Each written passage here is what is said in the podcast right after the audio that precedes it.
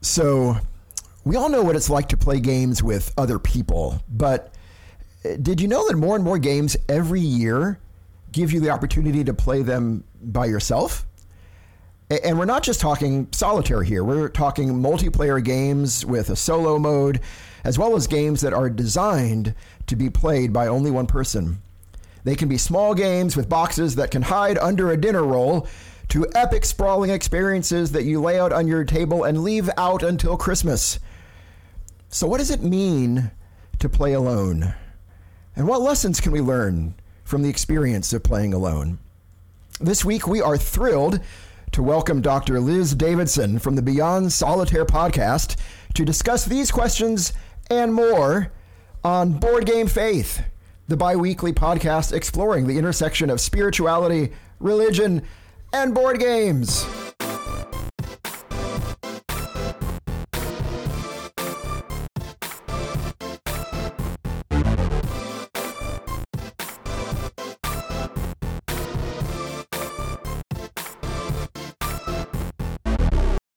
Hello and welcome everybody to episode 40. This is episode 40.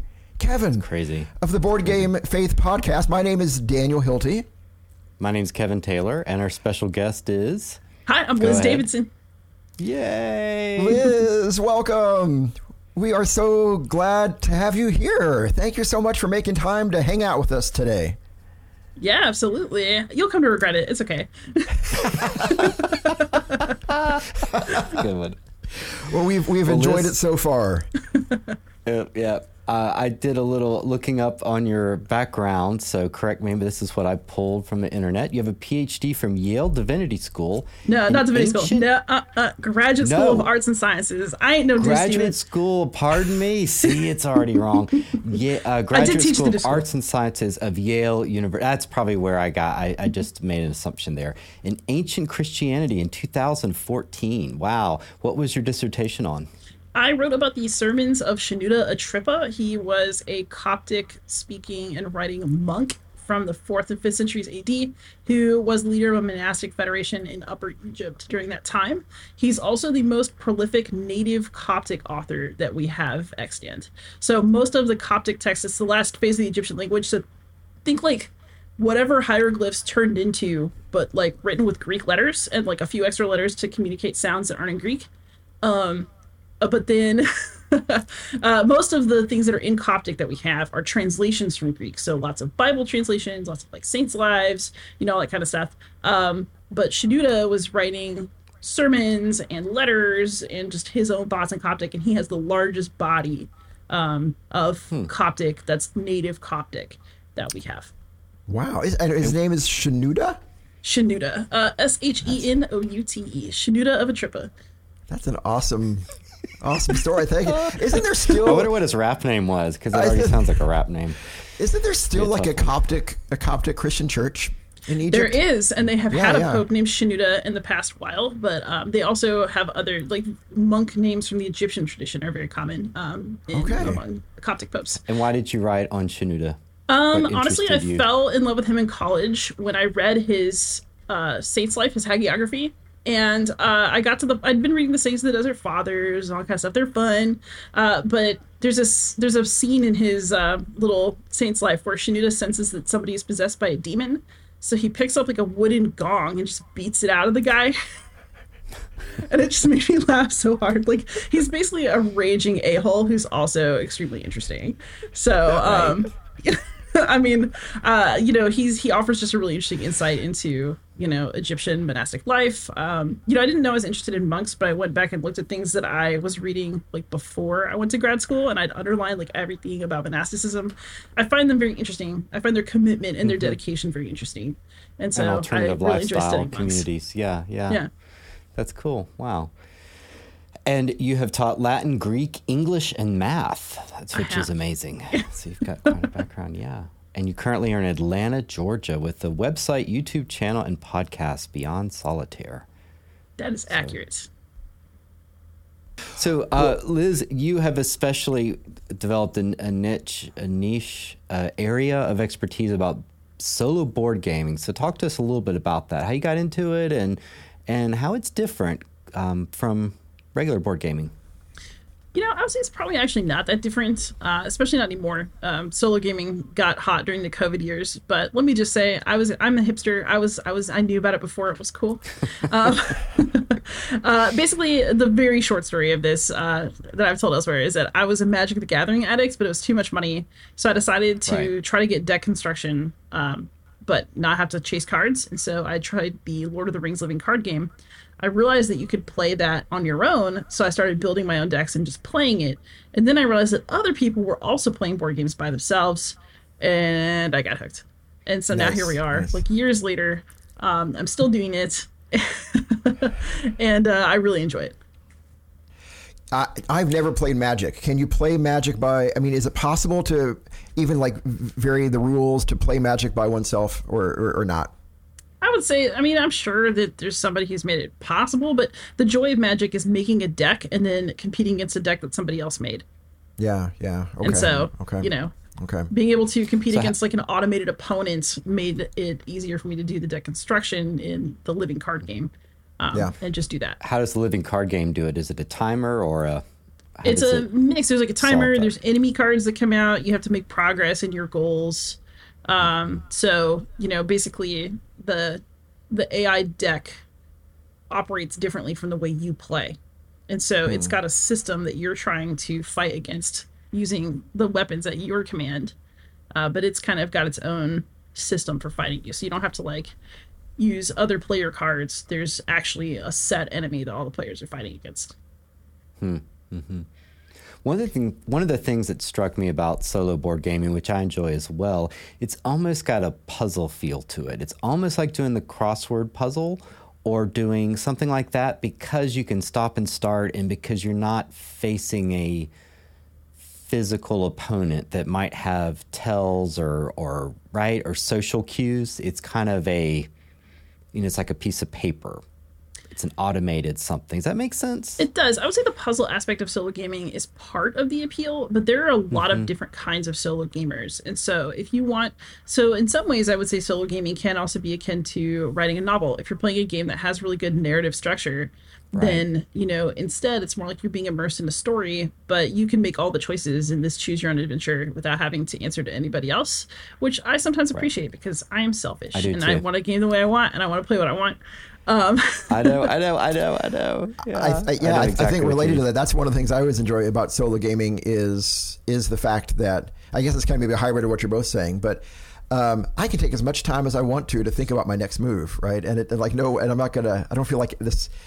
Like I'm, uh, I'm like imposing on the time of the person around the on the other side of the table from me, or and and and um, yeah, yeah. I have to say um, that I, I first I was saying this before our show, before we started recording, Liz, but I first found out about you with your solo board game reviews. I play a fair amount of solo board games, and um, and I am always um, uh, really happy when I discover that a solo board game that I'm thinking about purchasing um, has a review by you on, on YouTube because I, I always really appreciate your reviews and I they're always very thoughtful and thorough and and I figure I have found that if you like them, I usually tend to like them too. And if you have concerns, I usually have some concerns too. So I, anyway, I, I recommend Liz's uh, reviews if you haven't checked them out. They're they're they've been really mm-hmm. helpful for me. So. Hey, I appreciate yeah. that. I mean, I think a so, lot. I mean, y'all are making a podcast, you know. Um, you know that when you make things and you put them out on the internet, you want people to you want to imagine people are listening and interacting and that what you're doing is useful to somebody. And so yeah. it's really nice to like get some sort of feedback that that is because you don't. Yeah yeah. Yeah. Right. no well it's definitely you you are your videos are my my go-to resource for for solo board game reviews. So um so mm-hmm. what have what has playing uh, solo games taught you over the years? Have you kind of learned some lessons from playing solo games about yourself about life about gaming? Yeah i mean i would say so a lot of people I think play board games specifically to be social with other people. And I, I do do that. I, you know, I'm going to game night tomorrow night. Tomorrow's my game night. I do have friends, believe it or not, uh, that I do game with. but um, one thing I really like about solo gaming is that in a lot of ways I can tell if I really, really like a game for itself because I want to play it when I'm alone. So I think in a lot of ways mm-hmm. it's the true test of whether mm. a game is for me because if I can maintain the attention span while I'm on my own uh, and I don't need the company of others to keep me focused, then I feel pretty convinced that I like the game. Uh, I also mm. really like very solitary experiences. Uh, part of it is that I do really enjoy getting my alone time. Um, I think it's really important. I don't know if you're scratching the background. That is my cat. Um, I think your cat is making popcorn. Actually, sounds like a microwave. He's like a little demon machine. cat. I love him so much. Um, but um, you know, I, I find also that uh, one of the reasons I started solo gaming too is that you know I got this living card game and I thought maybe I'll get somebody else to play it with me, uh, but that turned out to be harder than I anticipated. So I thought, well, you know what? I'll play it by myself. And I feel like that is an attitude that I've developed over the course of my life from wanting to do things and also realizing that I can't wait for other people to kind of give me permission to do the things that I want to do. yeah, so, that's good. I also I go to the movies by myself. Um, if I'm traveling, you know, usually my boyfriend likes to go with me these days, but before he was in my life, like I absolutely went to the movies by myself. Um, if I'm out alone for the day, I will 100%. If I want to eat in a restaurant by myself, I will absolutely do that. Um, I have no shame about yeah. it whatsoever. Um, you know, uh, I, I, tell the story sometimes. I've told the story in the context of solo gaming before. Um, the first time I ever went abroad, I got like a scholarship to go to the Goethe Institute in Berlin for two months and everybody wow. talked about like oh you know let's go to paris one weekend and we all agreed and everybody else chickened out and i was like you know what screw that i'm gonna go to paris and i went by myself i had a grand old time and then i came back and because i didn't i didn't know that a future summer contained paris you know i didn't i didn't know that was going to happen for me so you know i yeah. went well i could and you know i went to the I, then after that i started going to the museums i wanted to go to whether or not anybody else wanted to go um, I feel like gaming is in that same vein of like if you want to play something and you really want to play it, then just do it. Nobody yeah. can stop you if it's a solitary experience. And. I also think that as a teacher, this, this I think about this a lot. My students concern me a little bit because the kids are generally all right. So we we bemoan the youth and all that, but you know, high schoolers are I'm happy to tell you generally intelligent and charming and funny, and they're everything that you kind of hope the next generation is going to be. They're generally pretty good mm-hmm. to each other, mm-hmm. at least in front of me. Um, uh, and so you know, all the all the good things are, are generally there. But what concerns me is that they have a hard time being alone.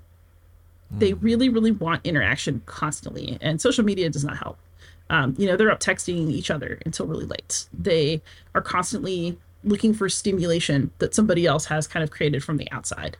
Uh, they they have a really hard time with quiet, and I find that concerning just because as a philosophical theme, like I believe that you should be able to enjoy your own company and that it's a sign of security and like okayness with yourself and who you are that you are able to do so. And right. so I, I really enjoy solo gaming because I actually, you know, I'm, I'm not perfect by any stretch, right? But I do genuinely like myself and I enjoy like being in my own head for periods of time because I'm, you know, I'm comfortable with who I've turned out to be. Like that's still evolving. Everybody's evolving all the time, but I would hmm. like for more people to feel that way. Hmm. I love that sense of, um, of um, yeah, growing in both your comfort of with being with, yourself and liking yourself and not needing to rely on other people and and not feel like you have to have someone's permission to do really anything. It, it, all it also strikes me as you're talking. You know, you, so we began the conversation. We were talking about this this uh, this Coptic monk that you love so much. You know, that, that, you really resonated with, and you know, you often think about kind of the monastic life as one kind of, of of one of kind of solitude and silence and and and enjoy. I mean, being able to be by oneself, and then it's cool to kind of hear some similar things kind of around solo gaming as well. And I, I don't know if feel like I had a kind of uh, kindred spirits in that or not. But that's that's cool. I like. It's almost like it almost sounds like a like a like a monastic sort of practice in the best way, right? In the in the good in the good way. And I don't know. Yeah. Oh, I think there's there is a lot to be learned from monks, even for me. So, uh, for those of you out there who are listening, just FYI, I am a straight up atheist. Um, I, technically, I would be what you would call a weak atheist. I do not like feel comfortable asserting for sure that there's nothing out there but I have not seen anything to indicate it, and I just live my life as if there isn't. So, yeah, yeah. but um, but that doesn't mean right that I don't see value in like people seeing how best to live their lives and like really putting a lot of thought into that. Yeah, and uh, you know, I think that what makes me happy to you know as i learn about monastic practice is always you know actually there's a monastic story about this um because there's lots of stories one of my yeah. favorites is um there's like a novice monk and his teacher tells him okay so um monks should be like the dead and he's like what do you mean and so he says okay so here's what i want you to do I want you to go to the cemetery and I want you to praise the dead all day and tell them how wonderful they are and just really blow some smoke and then come back and report to me. And so, being very literalist, this novice monk goes to the cemetery, you know, gives, Oh, you're so wonderful, great dead, you're, you're fantastic. And he comes back and the guy's like, Okay, um, so tomorrow I want you to go out and I want you to insult the dead, throw rocks, don't pee on things. Maybe he told him to. I don't know. Um, but like you know, yell insults at the dead. And so he goes and he does that all day. F you, you're so dumb. Eh, dead people that. And he goes back. And his teacher's like, okay, so when you praise the dead, what happened? And he's like, nothing. And he's like, okay, so when you insulted the dead, what happened? Ooh. Nothing. He's like, okay, well, that's what a monk should be like, impervious to praise or insult. Wow, wow, that is pretty good. That is pretty good. I like that. I like that. I wonder if there seems like there's so much anxiety among kids today, and I know that makes me sound old. And there's there's the Victorian era was an anxious age too, so maybe it's just modern living, or maybe we just talk about it more. I don't know, but I wonder if that inability to be by yourself and in your own head and to not have outside stimulation. I wonder if that is somehow connected to that anxious anxious state of you know I don't know. What do you think? I think that it's probably common to the human condition. People are always anxious, I think, about how others perceive them. Mm. It's it's only natural, right? If you think about the kind of species we are and how it is important for us to have social relationships. You know, even if you like to be alone, you do kind of need sure. other people to survive. And, you know, you're part of a community, even if you're, you know, the guy on a pillar outside the community where they can see you and they know you're there. Like you're still part of the community. uh, you want people to know right? you're there. So, yeah, um, yeah. And I think that we all want to be seen and we want to be heard, even if we act like we don't. And I actually, I think that it's people have always felt anxious, right? About, am I doing what I'm supposed to do with my life? And am I spending my time the way that I should? And am I, you know, being a sort of person who is worthy of praise from other people? And do other people see me as that? And I think that in a way, what we just do now is see more of it, and I think we're more raw about it because we have the internet. I think the internet reveals yeah. more, especially as like revealing a lot of yourself online. Um, you know, becomes more common. I think that we just see a lot more people's raw anxieties just laid out as entertainment for others. Um, right. And I don't. I mean, obviously, I put things on the internet because I want people to engage with me but I'm also a little careful about what I put out there because I do feel reticent about putting out too much about your personal self. Mm-hmm. Yeah, some things yeah. are for you, like yeah, yeah. Some level of vulnerability yeah. is is is helpful and important in life, but the internet can uh, can really uh, uh, take that to an unhealthy level, or to, can, can really open yourself up to all sorts of hurt from all sorts of angles. that also, that I will really... never confess how many monasteries I've destroyed in the course of playing Mage Knight. Never. oh, Mage That's Knight. great. That's, That's so great. great. So great. Yeah. That's great. That's great. Have you ever encountered a uh, story of a monk playing a game? Ooh, um, that's a good one. There are lots of encounters with reading, less games, uh, at least in earlier texts there's a lot more kind of self-seriousness. However i do i don't remember the source is killing me but i'm pretty sure that kids used to play as monks expelling demons from other kids which is that's hilarious. great. That's great. That's great. That's great. My my little exorcism. Yeah the... yes exactly. My little alt. Oh goodness. That's great. Well thinking great. about historical games and i'm i'm guessing you're familiar with the nicaea game is that right? Because yeah. you're a fan of Amabel's of, game. Of yeah. Amabel's I think I saw you had an episode yeah. about it. Yeah, actually, I, I interviewed yeah. her about it, and we had a real blast having a good laugh about it. Actually. so, what are your thoughts of that? I've played it, and it's a wonderful game, and it's a wonderful teaching moment, and really, it's got a lot to say. So, what what are your thoughts about it? Ooh, this is, okay, so yeah, a historical game called Nicaea about the Council of Nicaea. Amabel is such an uh, interesting person. I really respect how much of herself she's willing to put into her games, even games that are about history. So I think that the game is good if you're prepared for the experience that you're going to get out of it, but it may not be good if you want like pure historical instruction about Nicaea. So Nicaea is interesting because Amabel presents it as such an overtly political thing. Like the church fathers that you're engaging with are not necessarily committed to one side or the other.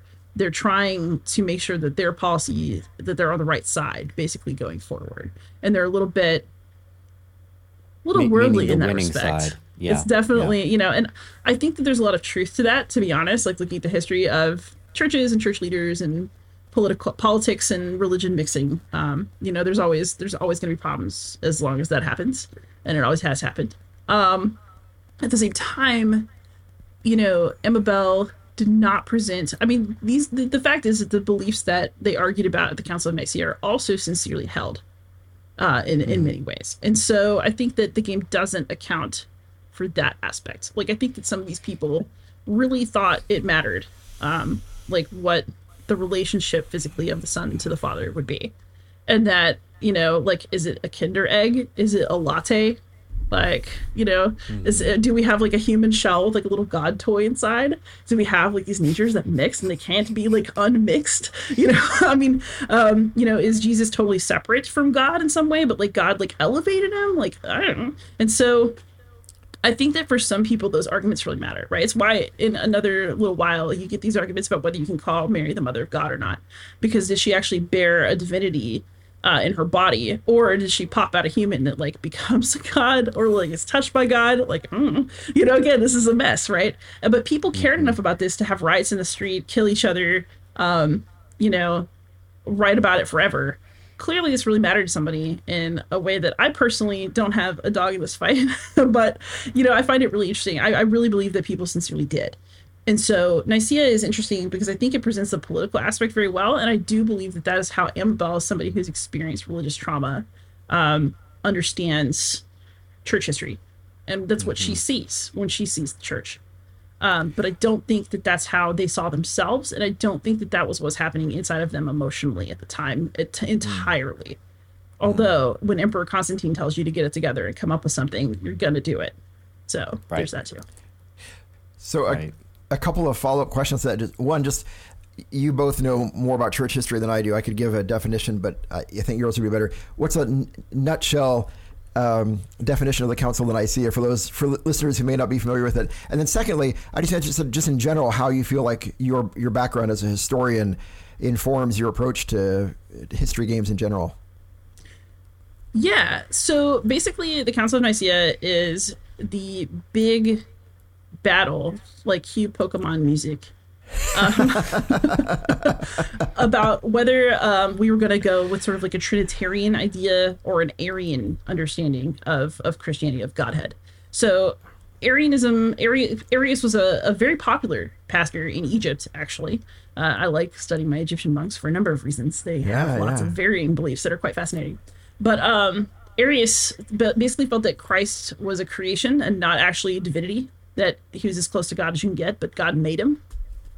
Um, and then you know there's the counter argument that jesus is god holy in substance. So that's why you say things like we believe in one father you know one god the father the almighty creator of heaven and earth. And then we believe in one son the only begotten god from god light from light true god begotten not made. Like we say these words if we go to church right? I just had to do that for many years. Um, uh, I will absolutely be a good sport if dragged into one. Um, but you know, that wording great.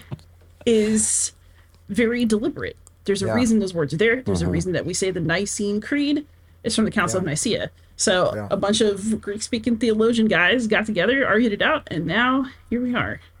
Yep. In this modern day. Thank you. yeah, yeah. Three three twenty five in modern day Turkey. Yeah. See it was in Turkey. Yeah. This was a place. So. Yeah. Well, I think it's kind of fun thinking about the church. Actually, I think about this in historical gaming as well.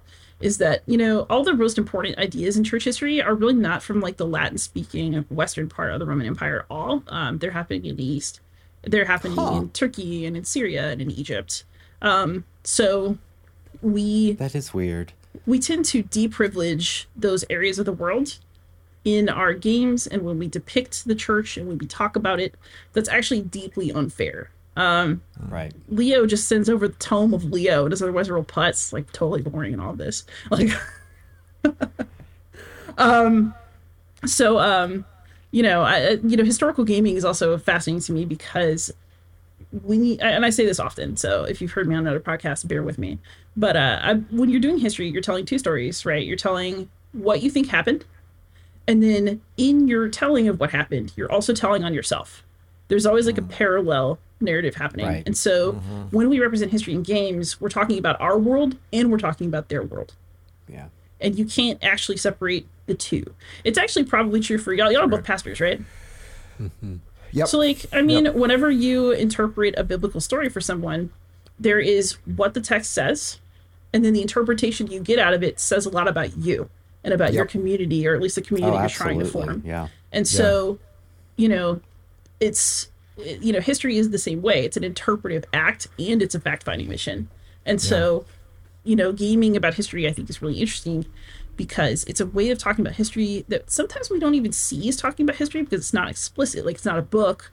You don't necessarily see the sources, but the world that you're creating for people to play in, the actions you're allowing them to take, the roles you're encouraging them to enter into, they all contribute to a reconstruction of the world as it was that may or may not be accurate, but what you wanted it to be or how you chose to interpret it says a lot about you and a lot about our modern day as well. So I spend a lot of time like looking at games about ancient Rome and like thinking about these things because mm-hmm. I, I, like to look at like the reception of ancient Rome in, in the modern day. Because yeah. what did we keep and how do we present Romans and you know what do we think about them now? Like all these things come out in our games actually in a way that's maybe more raw than in a book. Right, because you're getting to experience it as a series of choices and not as a complete text, maybe. Yeah, yeah. yeah. And it's also like the aesthetic that people choose and stuff tells you a lot.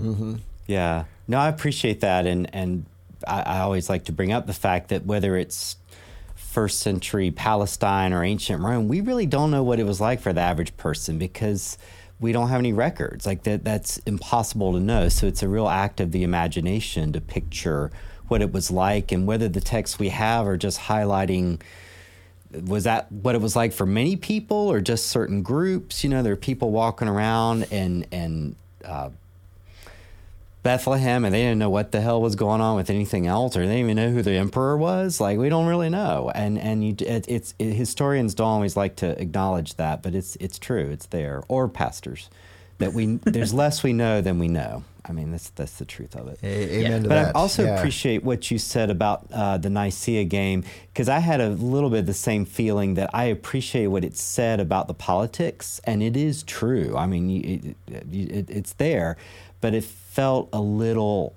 not exactly mean, but it just pushed it really hard.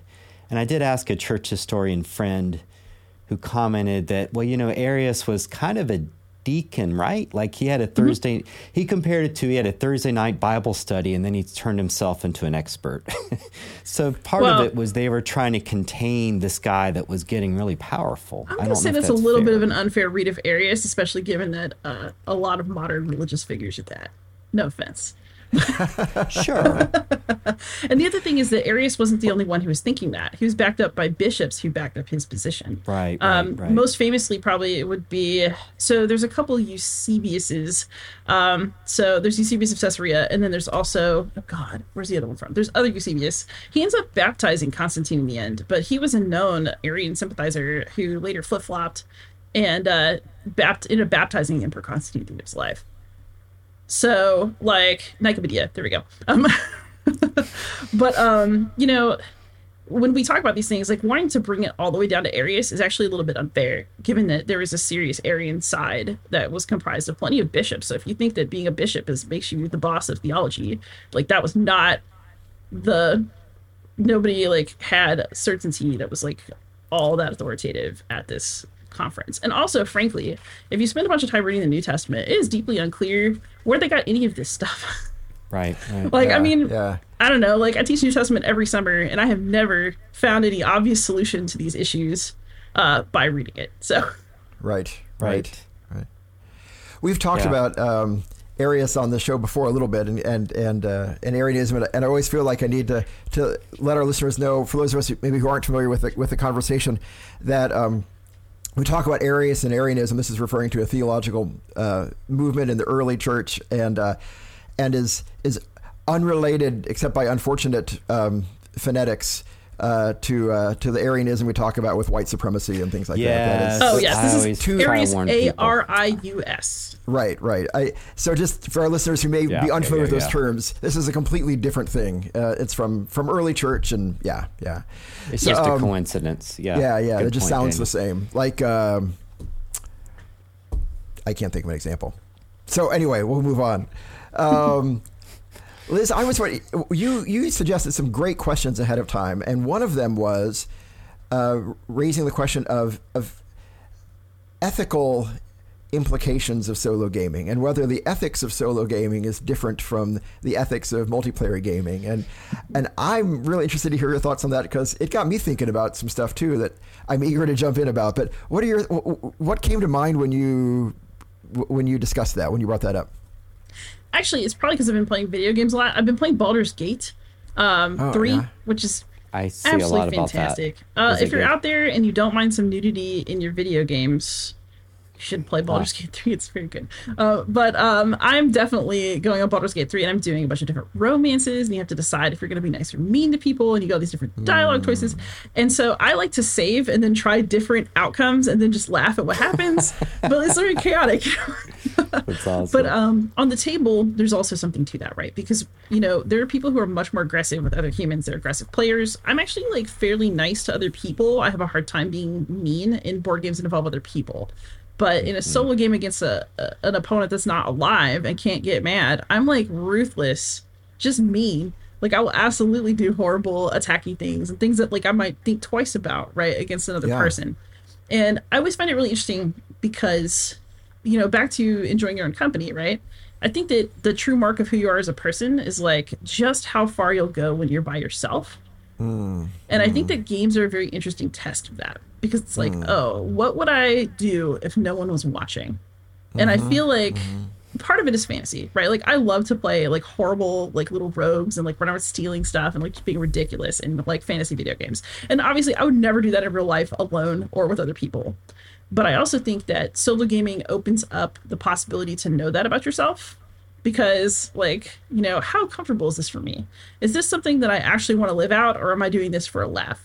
Like i really i find that solo gaming offers me a lot of opportunities to kind of examine like how i feel about different types of actions in a way that even playing dungeons and dragons with other people you know might not they would it might not give that perspective.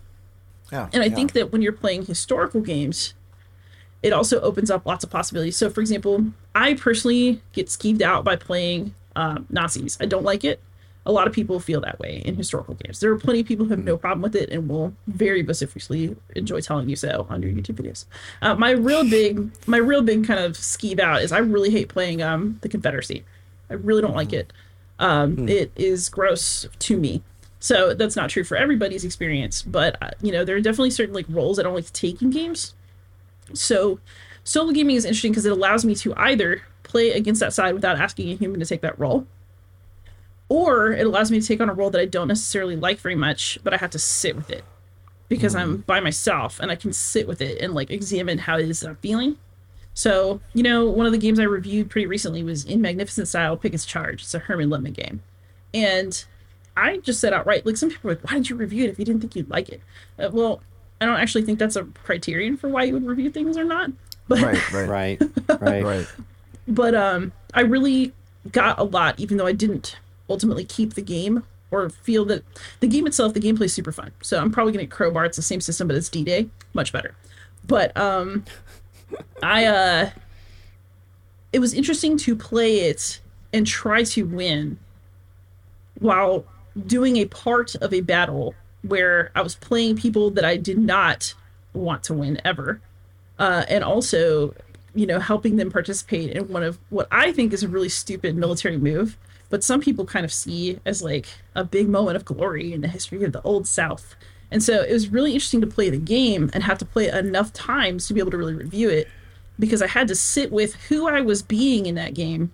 And there was no one to kind of be like, you're fine. You have to do it yourself because you're playing alone. And so I thought it was a very productive experience, even though I, you know, ultimately said, yeah, this is an awesome game. If you can stand it, I can't. Um, uh, right, but I think right. that solo gaming offers you a lot of meditative space for that, which mm, I really appreciate. Right. Mm. Mm-hmm. It strikes me how much your discussion of solo gaming kind of returns to these themes of uh, solo gaming kind of as a way of getting to know oneself better. I mean, just that it kind of kind of self discovery in a way, and and and both in terms of. Um, as you're saying at the beginning of the episode, you know, feeling kind of agency and I can do this and I don't have to, you know, but also in terms of like, how far am I willing to go on something, you know, and what am I, uh, that's, uh, it, meditation is a, a, meditative practice is a really cool way to describe that. That's, uh, I like that. I like that. Mm-hmm. I think you're the question when you suggested it really resonated with me because I, am also that way, Liz. That I I um when I'm playing with another person, I, I Kevin and I have talked about this, and Kevin, I want to hear your thoughts on this because I, I think I think um, it's something you you think about as well. Um, when I'm playing with another person, I generally feel really guilty if I do anything bad to them. you know, I like that's kind of why I like Euros so much. I like Euros because I can just I can just work here on my spreadsheet while you're working on your spreadsheet, and we're you know we're, we're fine at the end of it. Um, and I feel, you know, I, but I feel like, oh, if I tear something down that you've worked out, oh, um, but if I if I do a solo game, I don't feel any guilt about just I just going hard on on yeah, you know the AI bot. Good. You know, just keep hitting it again and again and again, and it doesn't even feel like I'm hitting it. It just feels like I'm doing this machine to generate points, you know, or something kind of. And um, so I don't. So anyway, that really resonated with me. Kevin, any thoughts from you on? on no, it's really cool to, to formalize that idea that that there's something about not having a person at the table to worry about or you know, yeah, like you can just focus on the game and also what it's doing to you is, is really powerful. It reminds me of a there's a Buddhist story. I don't have any sources or anything, but maybe I'll recognize it, or maybe I just made it up. I don't know. But there's something about if a canoe runs into your canoe and no one else is in the other canoe, you don't get angry. It's like, well, this canoe just, y'all, do y'all know this one? No. That canoe no. just no. floated into mine. But if someone else was in the other canoe and ran into your canoe, you're like, oh, you idiot, I hate you. I'm going to kill your pets, right? Um, and so what's the difference? It was just the presence of the other person that makes it, all of a sudden, makes you so angry and vengeful. Ah, and, interesting. And solo interesting. games are kind of like that. Like, yeah, yeah, if the bot beats you, you're just like, well, guess I should have played better. Or maybe the designer was too mean. I don't know. Um, oh no, solo yeah, designers you, are supposed to be mean. You're not supposed to win solo games. What are you talking about? Probably, you're probably right. You're probably right. I have learned from solo games. I'm really not a good strategist with board games, and it's made me get better because I tend to hmm. want to do the action that's cool, not the action that's going to win and especially against a solo bot, there is no mercy. Like every move has to be getting you closer to winning. Uh, so, yeah, it, it, it's a it's a more conniving experience, which I appreciate. Kevin, uh, Kevin and I have been talking offline about this book, um, Games Art as Agency, um, C.T. Nguyen, uh, and um, and his whole thing is games are a way of exploring agency and just kind of and, and taking agency to kind of an art a level of art, you know, and just uh, and uh, and it strikes me that's really what solo games are especially good at that. That it's all about growing in this in this ability in this agency, whatever whatever the game opens up for you. Um, just again and again and again as you as you grow that skill and grow that that ability. Um, mm-hmm. Yeah. Yeah, agency is, I guess, different modalities of acting. Is that yeah. that's what he's talking about? Like I think I think that's right. Styles I, of of yeah. Unless it's the FBI, maybe that's is that right? What, is that what it is? Intelligence stuff. that's right. Yeah. Liz, have you tried? Or are you going to try the American presidency, which is talked about as an eight-hour solo extravaganza? Yes, I do have it. I am waiting for my moments. Basically, uh, I'm planning to do it. I just have a bunch of stuff that keeps like flying in the door. Um, but I definitely need to play. I want to record a podcast episode with some people about this actually later in the season because kind of what I want to talk about is did this game earn its weight and earn its length and mm. you know how do i feel about chunky games in general like you know i think that there's a lot of interesting conversations we had about um, whether things are heavy for the sake of being heavy or whether mm. they are purposefully the way they are and you can't actually make any cuts um, i'm very interested in gaming mm. and what complexity really means and like how to deal with bloat like i find all of that stuff like right. worth talking about um, you know i love heavy games but heavy doesn't necessarily mean long. And I don't think it necessarily means complicated in exactly the way that you would think. So, like, PAX Renaissance is considered a heavy game. And so, think what you will about Phil Eklund. You know, I have my own issues with his viewpoints on many issues. I mean, the guy's a brilliant game designer, and PAX Renaissance is a very interesting game.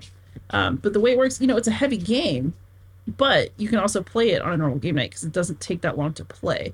It's that the mechanisms take time to learn and seeing their their interconnectivity takes time whereas hmm. you know that doesn't mean like oh i need to spend five hours reading the rules it means oh this is that hard to play but oh man i missed that connection i'm an idiot right like, this this breaks that yeah and there are other games that sprawl for the sake of sprawl, which sometimes I like because what you want to do is get in a state of flow, right? You just want to kind of lose track of time for several hours. And sometimes those games that are very soothing, even like, say, a blackjack type game, assuming you're not out of money, like you can yeah. just sort of pass the time in a really soothing way. It's like working a puzzle almost. So yeah, I, I, appreciate bloat as long as I know I'm getting into, or someone else isn't getting frustrated. Indeed. Hang on, I'm gonna kick Cato out. Cato. Cato.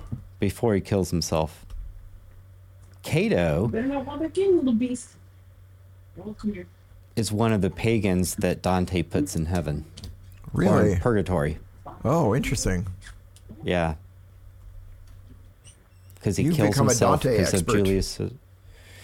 Yeah, I keep I keep want I keep well I'm having to with this sermon series, and then I keep kind of um, yeah, he's just really interesting. What dude. is the sermon series? Sorry about that. Cat. No I'm using the Inferno. Nice, nice. No problem. No problem. um, I wanted to ask, as a fan of historical games, and uh, as someone who's thought a lot about heavy games versus light games, and you know, do you earn your do you earn your weight as a game? Is it possible to have a good historical game that's also a light game? I certainly hope so because David Thompson and I have been endeavoring to design one. nice, nice, great, great. I well then it must be possible for sure, for sure. That's great. That's great.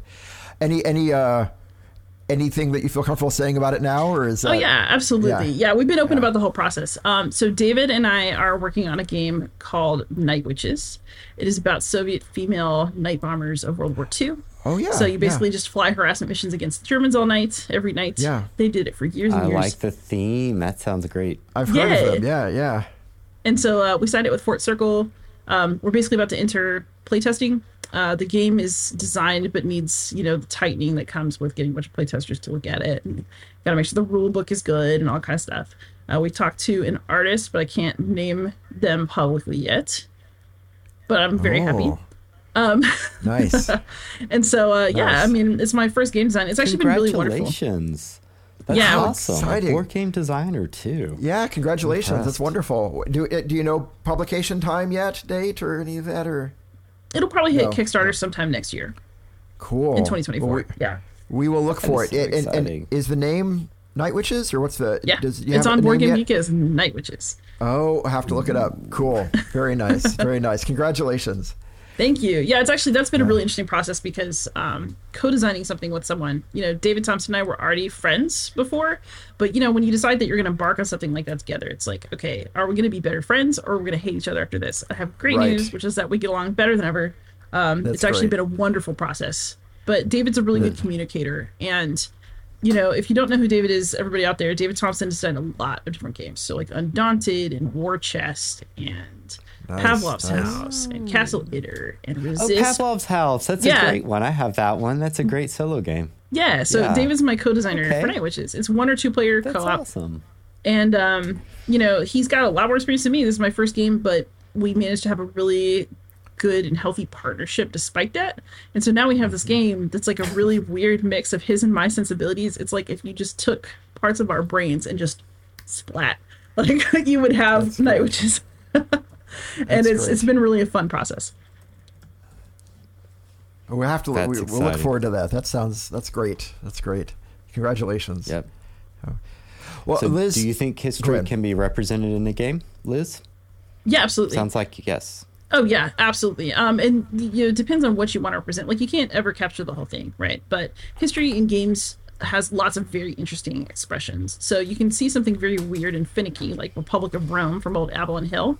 There are certainly aspects of the Roman Empire it doesn't get across, but there are aspects that just feel spot on, and it's really, really oh, fascinating cool. to play. Or like um, Cole Wehrle is a fantastic game designer. Um, he is responsible for amazing historical games like Pax Pamir or John Company, like the second editions of both. They've been updated from his earliest ventures. But um, I would say those are fascinating because it's like reading a historical. Um, it's like almost like a dissertation, but it's in the form of a game. Like you're wow. looking at how people interact and what's happening in this time period, and it's represented in game form. But I find it very mm. informative for these different time periods. I think I learned a lot from playing his stuff. Um, you know, there's a lot of ways that you can choose to do history in a game, and you know the people are doing it. It's uh, actually one of the best games I played this year. Probably Land and Freedom by Alex Knight. It's absolutely fantastic. It is. It has a solo mode. It's fine. What you want to do is play it with three players and do it semi co-op because that's really the game as it's meant to be. Uh, mm. But Land and Freedom is about the Spanish Civil War. So basically, it's like before fascism takes over. The anarchists, the communists, and the moderates are all trying to work together to be the fascists, but also trying to come out on top when they theoretically win. And so you're trying to both hold off fascism and get yours and get an edge on everybody else. And the decisions the game forces you to make are so messy. And it's very hard to win because people will betray each other and like choose to do things for themselves instead of for the whole of the country. Uh, and it is delightful. that sounds like an awesome experience. Wow, I didn't know that one. Land yeah, Blue. Panther published it, so it's like a it's like a print on demand. It's not as stinky as Blue Panther games used to be, um, but like you know, it's you don't get it for the Stonemaier games like production values. You get it because it's a great game. right, right. Ke- Kevin's a huge Cole Wehrle fan as well. That you, you spoke his language there when you were. Yeah, yeah, I'm a yeah. big fan.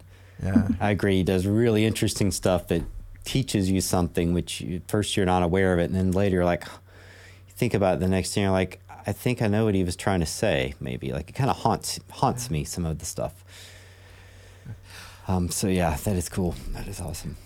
Um, well, yeah, Liz, I wanted to ask about also. Um, you had shared earlier. Uh, you know, we've we've had guests on the show uh, from a variety of faith traditions. We've talked about kind of those faith traditions shape their their experience of games. We've had a variety of Christian backgrounds and and um, and uh, Muslim perspective, Jewish, uh, Buddhist, and you mentioned earlier uh, you're an atheist. Would you would you mind just sharing how has that shaped your experience of of gaming? Uh, and, and yeah, I'd be interested to hear how you kind of see see those two parts of yourself coming together. Yeah, just out of curiosity, Please. am I the first atheist that's been on the show? I think so. All right. I think so. Yeah. I will be the one to single-handedly drag everyone. No, I'm kidding. uh, You're no. good. You're good. Atheists tend to be very non-evangelical. Actually, I think it's really weird if you don't think that there's anything to be that concerned about what other people think. But um, I'm, I'm interested in other people's experiences, but I'm not interested in directing those experiences. If that makes sense. Yeah. Yeah. That's, um, that's a wise statement. Yeah. Yeah, that is. It is. Yeah but uh but um, I would say that gaming is actually a really interesting space to be in because it feels like a lot of the very dominating forces of the in gaming um, actually come from Christian communities and Christian spaces, like most notably Tom Vasel of the Dice Tower. Um, you know, I've worked at the Dice Tower in the past. Tom and I have a perfectly respectful relationship. We've never had a serious conversation about religion. That may be for the best, but like he knew what I was when he brought me on board and didn't mind. So, uh-huh, uh-huh. Uh, and that's also actually true for the school where I uh, routinely teach New Testament in the summers. Like they know exactly what they're getting with me. I'm actually a fantastic New Testament teacher, believe it or not. Um, I bet, I bet. But uh, you can actually completely trust me to teach your children about the New Testament, and they come out just fine. Um, whatever background they came in with, uh, or wherever they're going, just help them on their journey. They're they're good to go. Uh, yeah. but um, for gaming, actually, I think that this ties into actually how we talk about gaming and play. Because one of the most interesting things, I got Solitaire before it was a YouTube channel, was a blog. I just started a blog in like 2016 and it was like blogging about games. And I still write on my site sometimes, but I actually really like to make videos. Who knew? Like, I feel really comfortable like talking out how I feel about stuff. Yeah. Um, but I, you know, my views jumped, and I was like, "Hey, somebody's read my blog. That's cool." And like the school nurse was visiting when I checked the stats, and I mentioned it, and she's like, "Liz, why don't you write about something important?" And. I thought that was such a really interesting thing to say because to mm. me, games are quite important. Uh, but also, you know, what makes something important? It's a really yeah. good question. Um, yeah. You know, unlike maybe many people on the show who would place a certain tradition or document or perceived, you know, supernatural being at the center of their purpose as like a driving force for their life, I really don't have that. I don't see the world as particularly purpose driven. I think that purpose is something that we make and that you have to decide and that you have to live with what you've decided because you only mm-hmm. have a limited amount of time and you have to do the best that you can with what you've got. And so my goal of my life is to make sure that by the time I get to the end of it, because and you never know when it's going to end. Um, that's it's an unpredictable thing, right? Right. Yeah. Yeah. that I feel good about how I spend my time, and for the most part, I really do feel that way. Like you know, one of the reasons I became a teacher is because I feel like it's a good way to spend a person's time. Like at least I know that when I go to work, my work is not 100% vanities, right? Like it's, you know, I'm going and doing something that matters to somebody in some way. And like, even if you can't see the results of your teaching right away, and very often you don't, the kids just kind of take whatever you gave them and just leave with it. And you don't even know if they took it. They might have left it on the floor with the hand up they left behind. Um, yeah. sometimes you hear from your students who have gotten older and you realize that maybe you did mean something, right? Or, mm you'll hear from a parent who says, "Oh, my child talks about your class all the time." And like I would never know that, right? And so I have to live right with this uncertainty of whether what I'm doing matters all the time. Um, but I am able to tell myself that it does because I get enough indicators. yeah, yeah. But yeah. I, I also think that some of the most important things in our lives are things that have no obvious meaning. Like for example, um, you know, we've been talking about art a lot in the board game community, right? Or literature you know the experiences that you have of other people's minds or the things that you can learn i mean if you're going to die and it all goes up in smoke i mean does it really matter i would still say yes because i feel that my life is enriched by mentally communing with others through the things that mm. they make and th- also through experiencing those things with other people that i know in real life um, mm-hmm you know, one of the reasons I like being a classicist is that, you know, knowing Latin and knowing Greek really gives you a lot of access to very interesting thoughts from the ancient world. And like, it's really funny. Right. You know, those people don't really feel dead to you if you spend enough time reading them. Like, I talk, I forget that people aren't there sometimes. huh, huh. But one of my favorite um, short texts to read with my seniors who are in upper level Latin is uh, excerpts from Seneca's uh, On the Shortness of Life he's an interesting guy. You know, he was a Stoic philosopher who really professed all these great ideas, but then ended up getting very political, becoming Nero's tutor, really trying to influence him, and then ultimately being forced to uh, kill himself by Nero. So, you know, um, he's the ultimate philosopher who got lured in by worldly things and then didn't go very well. Um, but on the shortness of life is great because he writes about he claims and i don't know if i agree with this i feel like i've got so much life in me i just don't know that i'll ever have enough time but um he says that life is long if you know how to use it and that the biggest resource that we waste and this i do think is true is time that yeah. time is a non-renewable resource and you don't know how much you have and yet we just give it so readily to things that don't matter Hmm. And so I think a lot because I really do think my time is very finite about what I'm going to give that time to. Yeah. And so why yeah. do I give so much of it to games? I would say the same reason that I spend a lot of my time reading. Um, I think that, you know, if you have the, the only person that's going to be with you when you die is you, really. So like first of all, I do think you have to like your own company. This is why I have, do think about this very often. But I also think that you should spend your life on at least like things that are beautiful, things that other people have left behind who've gone on the same journey you're going on, which is just being alive on the planet, and also thinking about what you'll leave behind. Like, you know, one of the reasons I have changed a lot of my board game coverage is I used to just do straight reviews, and I do do those, and I do like tutorials. But the thing that I value the most is actually my podcast because I feel like the conversations that I have on my podcast are pushing for something a little bit bigger than was this game fun.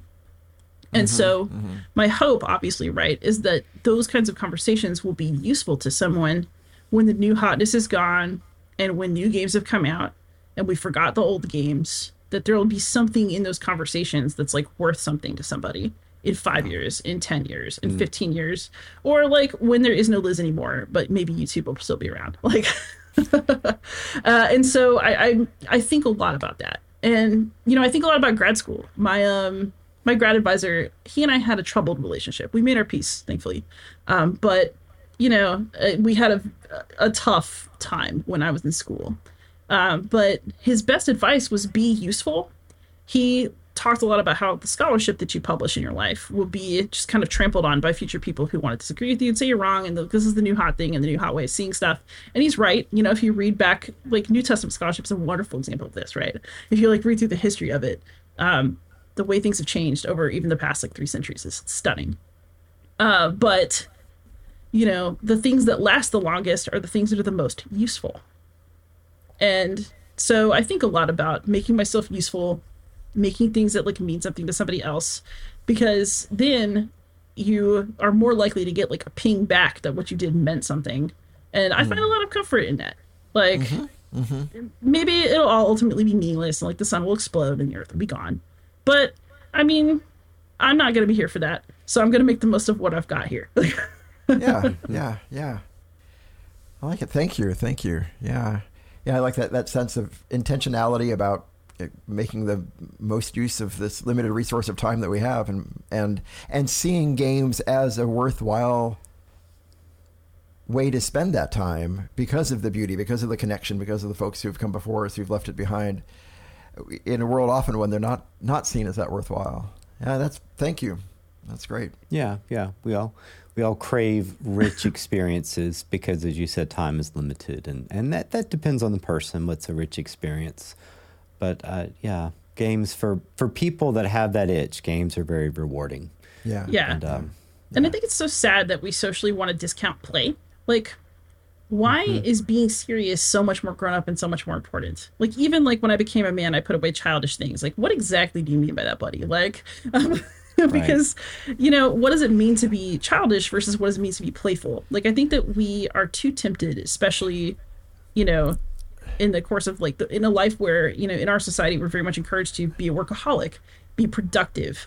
You know you need to be productive and you need to make money. Like all those things that you're supposed to do like why are we discounting play? And why are we discounting you know the things that actually make your life rich when you could be doing you know like like what are you, you know, doing that's worth yeah, more than that really? Mm-hmm so that that's something that hit me recently. Um, the, the value of play is something we talk a lot about on, on this podcast, and just you know, and, and the kind of and the the theological weight of that, and and and yeah, and you're exactly right. I mean, we we discount that, and and that that passage, that passage, First Corinthians 13, right, where where Paul says that, right? You know, says when I became a child, I when I became a man, I put away childish things, and and I, you know, and I which which we read at every wedding and everything like that. It, it hit me the other day for the first time when I was reading through that. I, have always read that as a passage of him saying, "Well, now I need to be grown up," you know, and, and now I need to. But I'm not sure. After all this talk about the theology of play and the value of play, I'm not sure, but that he wasn't saying that as a regret, or at least I, it hit me as a regret as I was reading it. I mean, maybe that maybe he was saying, um, I'm not I'm not sure why I why I had to put away that childish stuff like maybe kind of as a regret. Anyway, I don't know, but I, am with Funny, you. Because I, I, I yeah. always I always thought of that passage as more about a step being about maturity, which mm-hmm. doesn't mean you don't have play. It just means you're he's not as immature as he used to be about. Hey, that's my red ball type thing, oh, like a child. Yeah, yeah, yeah, so yeah. Not so much. That's not interesting. Yeah, I don't know what I don't know what the commentators say. That's a good point. Yeah. Cool. Yeah. Like, what does Thank it mean you. to be Thank childish? You. It's a good question, right? Like, you know, mm-hmm. I don't. First of all, I 100% teach my children in Latin class about um, farts in Latin and Roman toilets mm-hmm. and the sponge on a stick. I mean, because it's funny. That's yeah. awesome. No, it's like everyone wants to yeah. know. No one wants to ask. That's great. I'm yeah, wildly child- childish in that way, but I'm not sorry about it, and I don't ever intend to put it aside. yeah, yeah, yeah. Well, I know we're approaching our, our end here. Uh, I, could could we get a favorite or recommended solo game? I could could we could we each do one? Or give us three, like Ezra Klein show. Yeah, yeah, yeah. what are three? Or your thoughts on that? You would recommend three solo books. Solo, so solo my very baseline recommendation is always if you have a cooperative game at your house or a game with a solo mode that you already like and that you already bought, check if the solo mode is good uh, on BGG or something, and then try it because what you already like is more likely to give you a good solo experience. That's so beyond that, a lot of it depends on the kind of gamer you are. Like if you want to try historical gaming, then maybe you if you're if you want to try something that's like super get your feet wet gently, you might want to try something like Resist, which was done by David Thompson, Trevor Benjamin, and Roger Tankersley. Um, you could do, you know, if you want something light, if you want a light kind of worker placement that's historically uh, based, you could do something like Maquis, which is like a very tense, tiny little worker placement that was um, originally like a print play, I think. It was published by hmm. Side Room Games. It's also a nice app. Uh, if you wanted Maquis, M A Q U I S. Okay, cool. It's a French resistance game. Nice.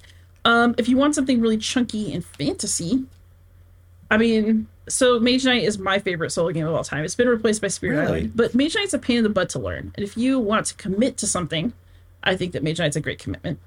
If you want something that's kind of in the middle, and maybe something you can also play co-op, um, and, but on the chunky end, you're gonna want something like I would say Too Many Bones is a big commitment, but it's nicer to co-op than something like Mage Knight. Uh, Mage Knight really should only be played solo because it's so chunky. Um, uh, if you want to play Roman games, I love Stilicho Last of the Romans. It's like a States of Siege game where you've got these cards and you're trying to fend off invasions and pretender emperors as Stilicho, while somebody's also plotting against you in Rome. You know, Stilicho had a barbarian quote unquote like background, but he, you know, was really a great general for uh, a young emperor until he got, you know, um, executed for reasons unknown. I don't think he actually did anything. I think he just lost politically. Um, um, wow, you know, wow. if you want to try something that's just historically fascinating, you should try Pax Pamir. Um, so Cole Wehrle did that design, but Ricky uh, Royal did a brilliant solo mode named Wakhan. Yeah. She's like a brutal opponent in that game. Ricky Royal taught me how to play Mage Knight because, as you said, it's very hard to learn, and the the uh, manual is kind of it's all there. It's just kind of bizarre. I don't know how to put it. Like it, it doesn't leave it out. It's just hard to find anything. And Ricky Royal's videos taught me Mage Knight. Yeah. Yeah. And but, he did the John Company solo, which is a really good solo too. I He's think. fabulous. And yeah. honestly, I actually think that one of the best things to do is just go on Facebook and join solo board gamers or board games for one, BG for one, whichever one you want to do. Um, because people just post about what they're playing and it really gives you a good sense of what is fun and what people are communally enjoying. Uh, if you want to do things on the war and historical game end, then Solitaire War Gamers, I think, is the name, or it's just or Solitaire War Games is the Facebook group for that. I often find that looking at what other people are playing and deciding whether I'm jealous of them and want to play it myself is a good indicator. yeah, that looks so fun. Exactly. Uh, um, yeah, whatever's yeah, giving you jealousy. FOMO might be a good place to start. That's funny. That's funny. That's a good measure. Well, what about you, Daniel?